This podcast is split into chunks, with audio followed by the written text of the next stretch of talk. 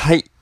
どうも、今日はですね、あの、予告していた擬態の話を僕一人で喋るか、しょうまさんをお呼びするかっていうような形で前回言って僕が終わっていたと思うんですけども、あの、しょうまさんが来てくださいました。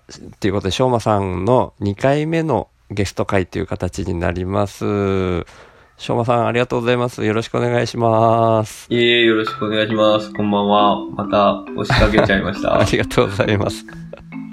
本当にいつもおんぶに抱っこですいません。ええありがとうご然。ざいます。そんなそんな。僕もその、話したくて来てるので、全然そんな、あの、覚えたことか、そんなんじゃないですよ。あ、はい、はい、なんか、うん、擬態、まあ、しょうまさんの前回、しょうまさんがホストとして読んでくださった回の最後に僕が擬態の話とかはい。したいですみたいな感じで言ってたっていうのを、はい。しょうまさんが配信してくれたおかげで僕、あ、この時に言ってたんだって思い出したんですけど、でも本当にちょうど流れ的に、もう次ぐらいで擬態の話をし一人でしようとしてたタイミングだったんですよ。あはい、あの、マイレオさんがあ。はいはい。コミュニティの中のディスコードで、あの、お話ししてくれたはい。話の中でも擬態の話題がはい。あったりしたので、そうなんですね。そうなんですよ。ちょうど、多分その辺、マイリョさんあたりとか、もう、うん。あの、ネボスケさんとか入れるとまた面白くなりそうだなと思ってたんですよ、ちょうど。ああ、はいはいはいはいはい。まあ、確かに、うん。他にもいろんな方がおしゃべりっていうか話に混ざってくださったら面白くなる側面もいっぱいあるとは思うんですけど、なんか僕が今回こう、一人か、しょうまさんとの二人かっていう風な二択にしてたのは、それはそれで流れもあるんですけど、はい。それの意識というか意図的にそうしていた部分があって、はい。うん、ななんていうか、ちょっと僕の思考をものすごく整理したかったんですよ。掘り下げたかったというか。で、はい。まあ、いろんな面白い方々とみんなそれぞれで話をすることによって、うんその、面白い、こう、切り口だったり、そういうのはいっぱい出てくるとは思うんですけど、うん。なんか自分の考えを整理するってなると、こう、3人以上とかになってくるとなかなか、はいはい。なんていうんですかね、自分の考えを掘り下げるっていう時にはなかなか難しいというか、そうですね。ううん、発発散方向っていうんですか？そういうはい。話が発散方向に行くんで、ちょっと今僕の完全に個人的な欲求としては、深める方向で考えてたんですね。うん。うん。っていうんでちょっと僕一人もしくはしょうまさんと二人っていうのがはいはいあ。って、で、しょうまさんが僕の中でのすごく相性としてはそういう、なんていうか、お互いに話すっていうのに気を使ってくださって、その、僕が勝手にすごく居心地がいいというか、ああ、いや、それは良かったです。僕も、それは、あの、同じ気持ちなので。ありがとうございます。そんな感じなんですけど、うん。で、どうしましょうかね。僕が掘り下げたいっていう話自体は、まあ、一人でもしようとしてたぐらいなんで、話としてはあるにはあるんですけど、はい。ちょっとしょうまさん自身は擬態についてどんな風に感じてとか普段考えることとかあったりします？えーっと、まずその擬態っていうなのがこう、どうなのかって、皆さん、こう、イメージできてるかなっていうのがあると思うんですけど、そこを確認しとくと、はいはい。例えば、あの、よく言う、虫で言う七節とか、ああいう類のものですよね。こう、木の枝のようにこう、見えてはいはい。で、えーはい、あのー周りにこう同化する形でこう、身を守る、あるいは、その、はいえー気を伺うというか、うん。餌を取るために気を伺うというか、まあそういったあー形のお擬態で一応認識は合ってますかね。はい。ざっくり言うと、そういう感じうん。の、まあ、いわゆる身を隠す的な擬態っていうのがメイン。はいはい。ななんかいろいろ種類はあるみたいですね。細かく言うと、その、あ、そうなんですね。どっちかというと、おびき寄せて食べる、相手を食べるためのはいはいはいはい。擬態であったりとか、身を隠す擬態。道草さんとかから聞いたりしたのは、植物がはいはいはいはい。昆虫の姿をま逆に、ほう。うん。へー。食虫植物っていうんですか？あ、はいはいはいはいはい。はい。なんかそんなのもあるみたいなのも聞いて、まあいろいろあるにはあるみたいなんですけど、うんうんうん。まあ僕が擬態に対してすごく興味なり不思議だなって思うっていうのは、さっきのどっちかっていうと危機を回避するうんうん自分の身を危険にさらさないようにするための擬態うん。うん。で十分。多分まあそうだろうなっていうふうに。はいはいはいはい。おおそらくその、ずっとこうテーマになってるビビリっていうところに、こうなんか通ずる何かを感じられてるんじゃないかなっていうのはちょっと思ってたんですね。あ、そこはね、あ逆にただ偶然、あ、あ、そうなんですね。偶然の一致かもしれないですね。でも面白いですね。それも、それもありえますね。ああ。はい。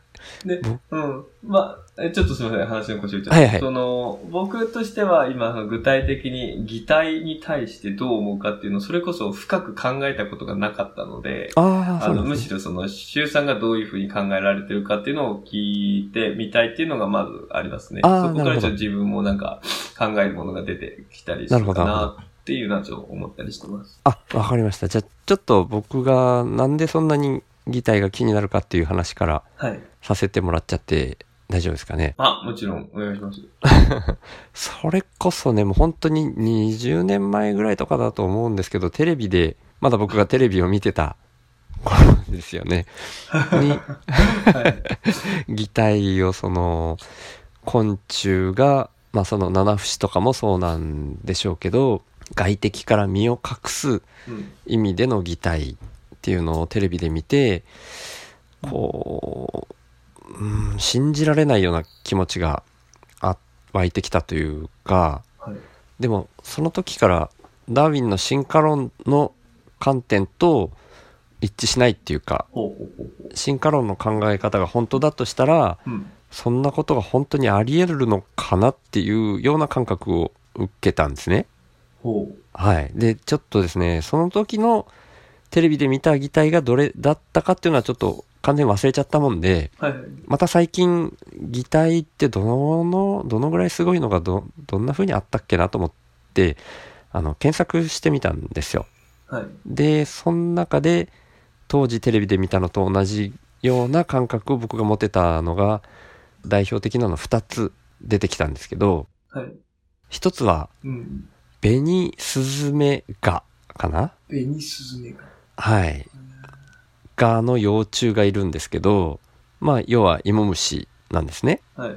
で、芋虫なんですけど、芋虫が木に捕まってるというか、その状態で外敵に襲われたっていうふうに自分が感じると、その、うん芋虫が木にうん。いくつもある足でこう捕まってますよね。はいはい。その頭の方の足だけを離すんですよ。はいはいはいはい。で、そうすると、裏側にペロンっていう風に。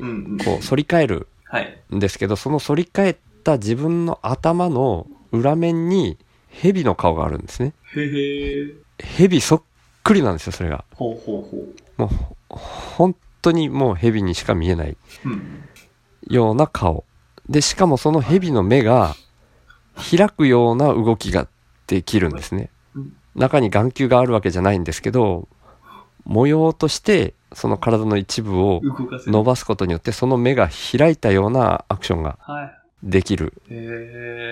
んですよ。それ動画とかで見るともう本当に、うーわ、マジかっていうぐらいなうん。そっくり具合。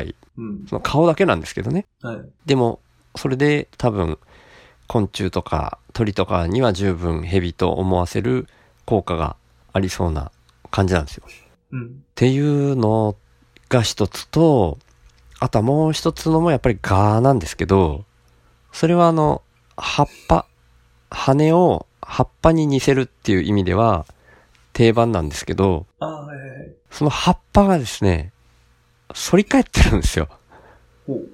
くるんっていう感じで葉っぱが反り返った形はい。になっていて、枯葉が、要はこう、くるっともう、はいはい。ななんていうんですか、うん。な、な何回も同じように言っちゃってるけど、反り返る。形の葉っぱが落ちてる、同じような色のところの葉っぱの中に紛れて、くるんってなった葉っぱがあるかと思ったら、それは、そのガの羽なんですね。うん。で、まあ、そのそんな反り返った羽だと飛べないじゃんみたいな感じの印象を受けたんですけど、はい。それはね、紫シャチホコっていうかなんですけど、へそれは実際には羽は真っ平らなんですよ。うんだけど、反り返ったような葉っぱの絵が、その羽に描いてるみたいな擬ー態なんですよ。ほうほう。作詞ですね。作詞なんですよ。もう完全にめちゃくちゃ上手な絵なんですよ。その羽に描いてある、描いてあるわけじゃないけど、そういう風な模様の昆虫、そういう昆虫というかガうん。はい。として存在してるんですね。うんだからそのぐらいのやつを多分僕も確かテレビで見た、その二つじゃなかったような気がするんですけど、まあそのぐらいインパクトあるやつを見たんですね。で、その時に僕はその第三者の視点がなくって、そんなことがなるほど。あり得るのかと なるほど。思ったんですよ。で、ダダーウィンの進化論ってまあ言ってしまえば、うん。ね、その偶然うんと。いうか、エラーが起きて。生き残れるものがただ生き残ってきたっていううん。ただの突然変異の積み重ねみたいな風に僕はちょっと。理解してるんですけどうん。そういう外からの目線っていうのをその個体が、感じると。うん、感じて意識してそういうさっきのベニスズメガの幼虫イモムシにしても。そういう刺激危険を感じた時にその蛇としてなりきるみたいなことを。偶然だけの積み重ねで本当にあり得るのかなっていうんですごいこうなるほど、なるほど。ああ、面白い。不思議というかダーウィン進進化論を疑うぐらいの気分でいたんですけどはいはいはいはい。あ、面白いですね。なるほど、そういう視点なのか。そうそうなんですよ。うん。ダーウィンの進化論で言ったら、うん。その、偶然できた、うん出てきた、まあ、特質とかを持って、うん生き残ってるならまだしも、その、うん他と似すぎてて、そこに偶然性を感じ得ないと、第三者の目が何ら、何らかの大きな別の力を感じるっていうことですよね。そういう感じだったんですよね。うーん。なるほど。まあ確かに言われてみれば僕はもう本当に今、周さんから言われて気づきましたね。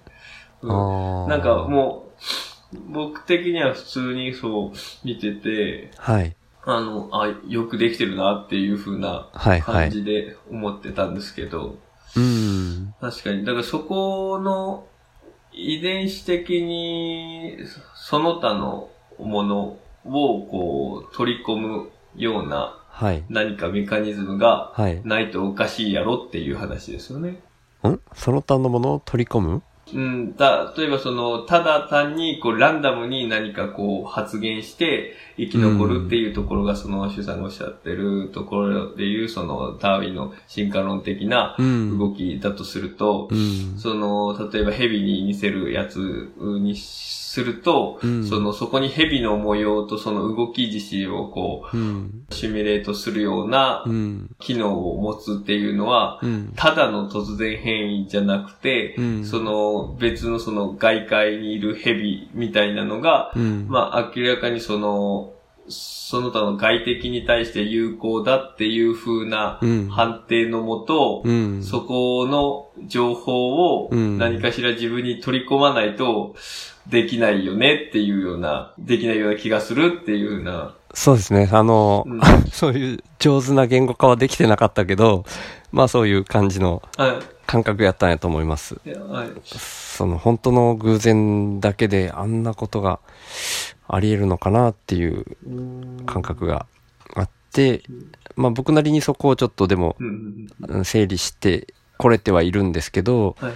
単純に今の感じのそういう擬態をするのがいるって聞いた時には、しょうまさんとかだったらどんな風にあ感じられるかなと思って、今、伺ったのからすると、僕もその、うんまず、第一にハッとさせられたってところが一番なんですけど、うん。そうなった時に、僕的には、うん。まあそういう、まあ、どういう状態うん。だと、その、例えばそのヘビに擬態してるやつがいるとすると、明らかに自分の外敵に対してヘビが有効だっていう情報をうん。どっかから得て、それがこう遺伝子に関わっていくようなう、ん。えーシステムがあるのかなっていうふうに考えがちなんですね。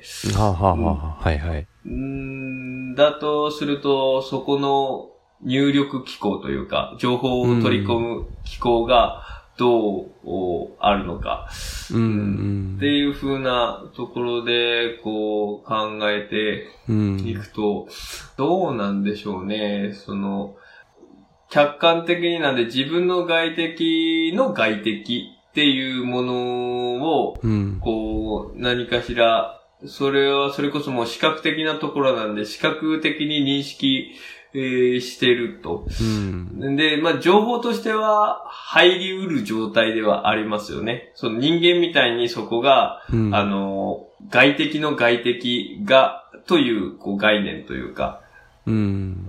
例えば、その、蛇に擬態してる、えーガの幼虫ですかね。ガの幼虫に対する外敵の外敵が蛇だっていうところのうん。認識っていうのは人間からするとその簡単ですけど、うんそういったレベルでは虫たちはこう認識できてないにせよ、うん。その自分の外敵がそのうん。あるその例えば蛇がいる状況でうん。逃げてるだの、うん。食べられてるだのっていう情報自身はうん、視覚情報としては、うん。まああるいはその他、どういう情報かわかんないですけど、音だったりなんだったり、うん。まあそういうのは、その自分の中に取り込むことは多分可能ですよね。なるほど。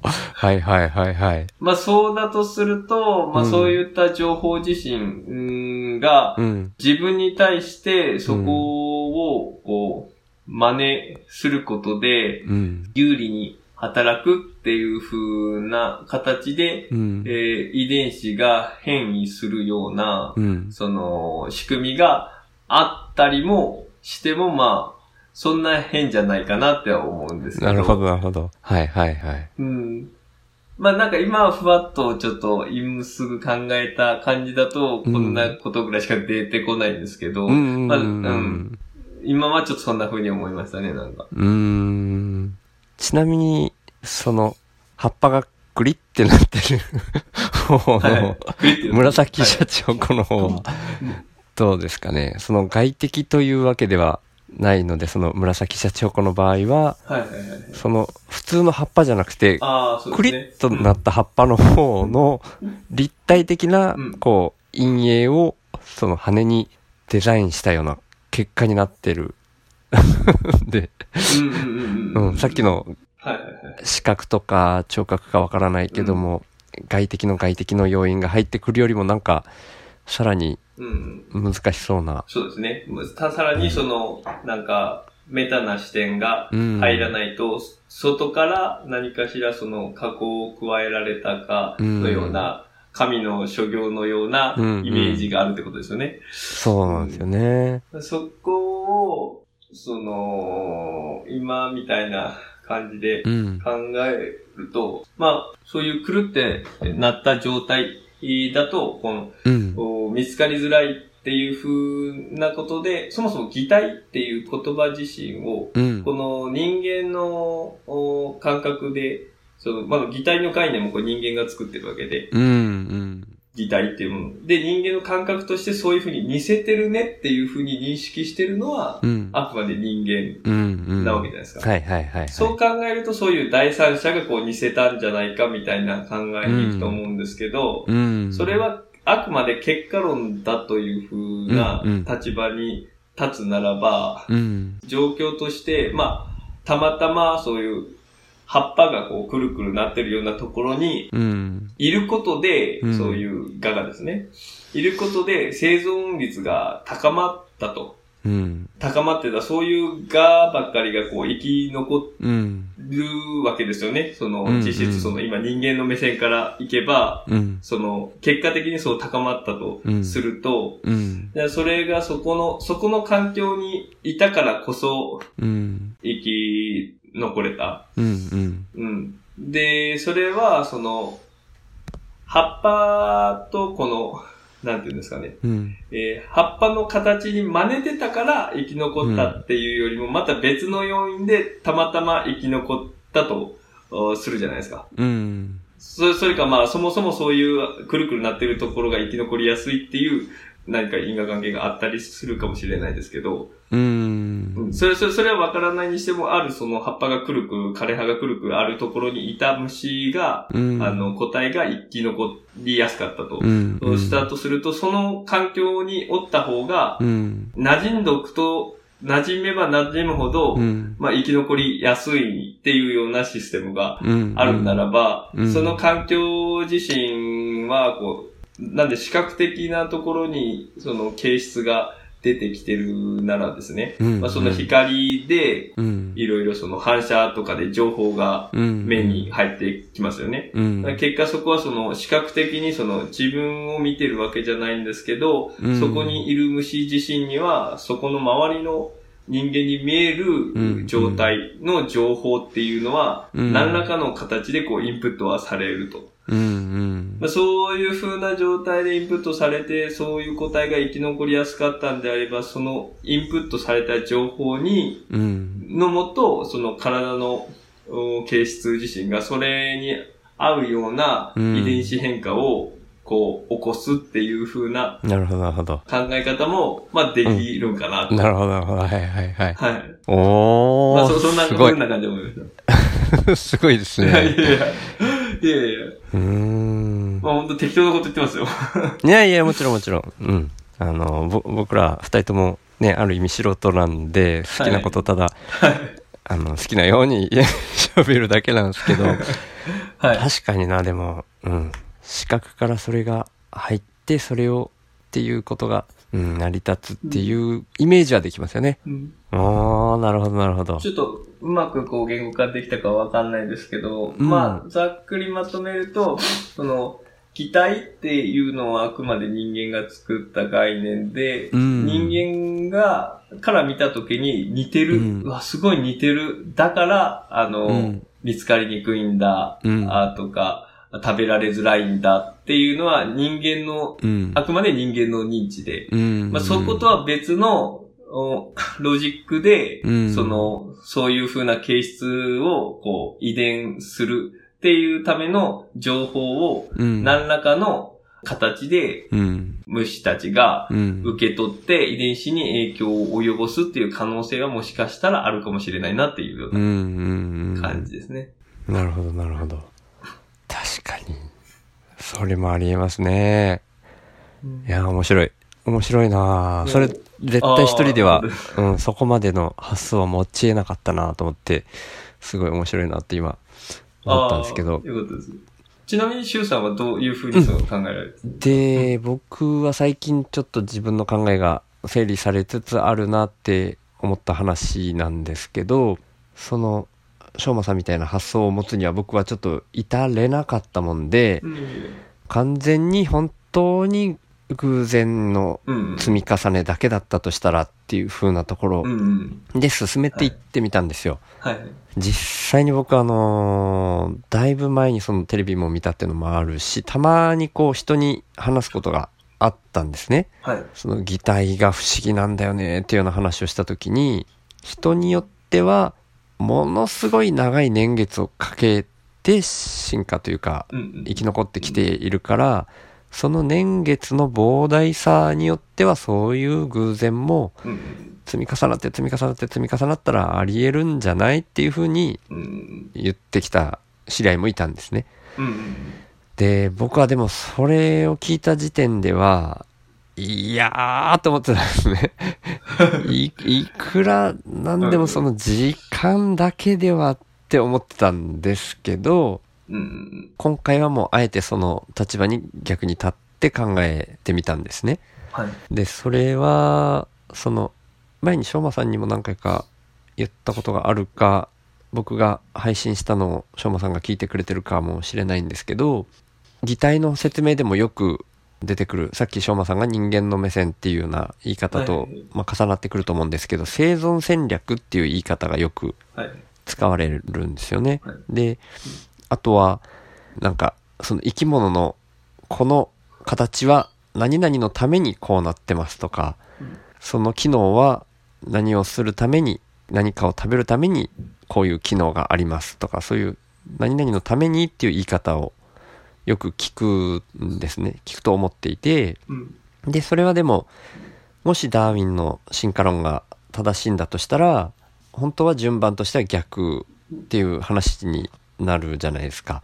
そういった機能を持った種が生き残ってきたっていうふうに考えると、はい。その、うん、何々のためにその機能をつけるって、それもやっぱり第三者、人間なり、うんうん。神がかったものなりの第三者視点っていう話になるので、うん。今回はそれを除いて考えていくと、あくまでそれは本当は順番が逆な表現っていう風にうんうんうん。なると思ったんですね。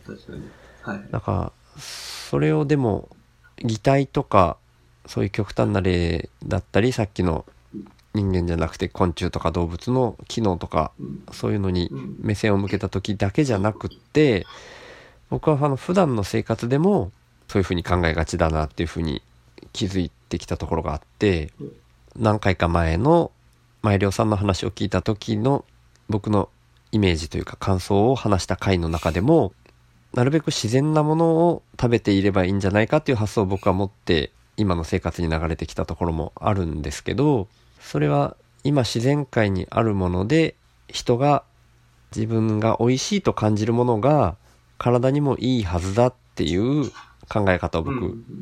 してたんですけど、うん。それも極端なこと言うと順番逆だなと思ったんですね。うん。それを美味しいと感じるために体にいいものを美味しいと感じるためにそういう味覚になったってなるとうん。まあ、大げさなこと言うと擬態と同じうん。話ですよね誰かがそういうふうに設計したっていう話にはい。なってきますよねうん。でもそれは本当は偶然なのかもしれないうん。そのダーウィンの進化論的な考えで言うとうん。ある程度の自分の味覚に合ったものを食べてそれでもう生き残ってきたっていう偶然があっただけうん。っていう捉え方ができるなと思い始めたんですよはいあ、すいません。もう一回お願いします。その辺。あごめんなさい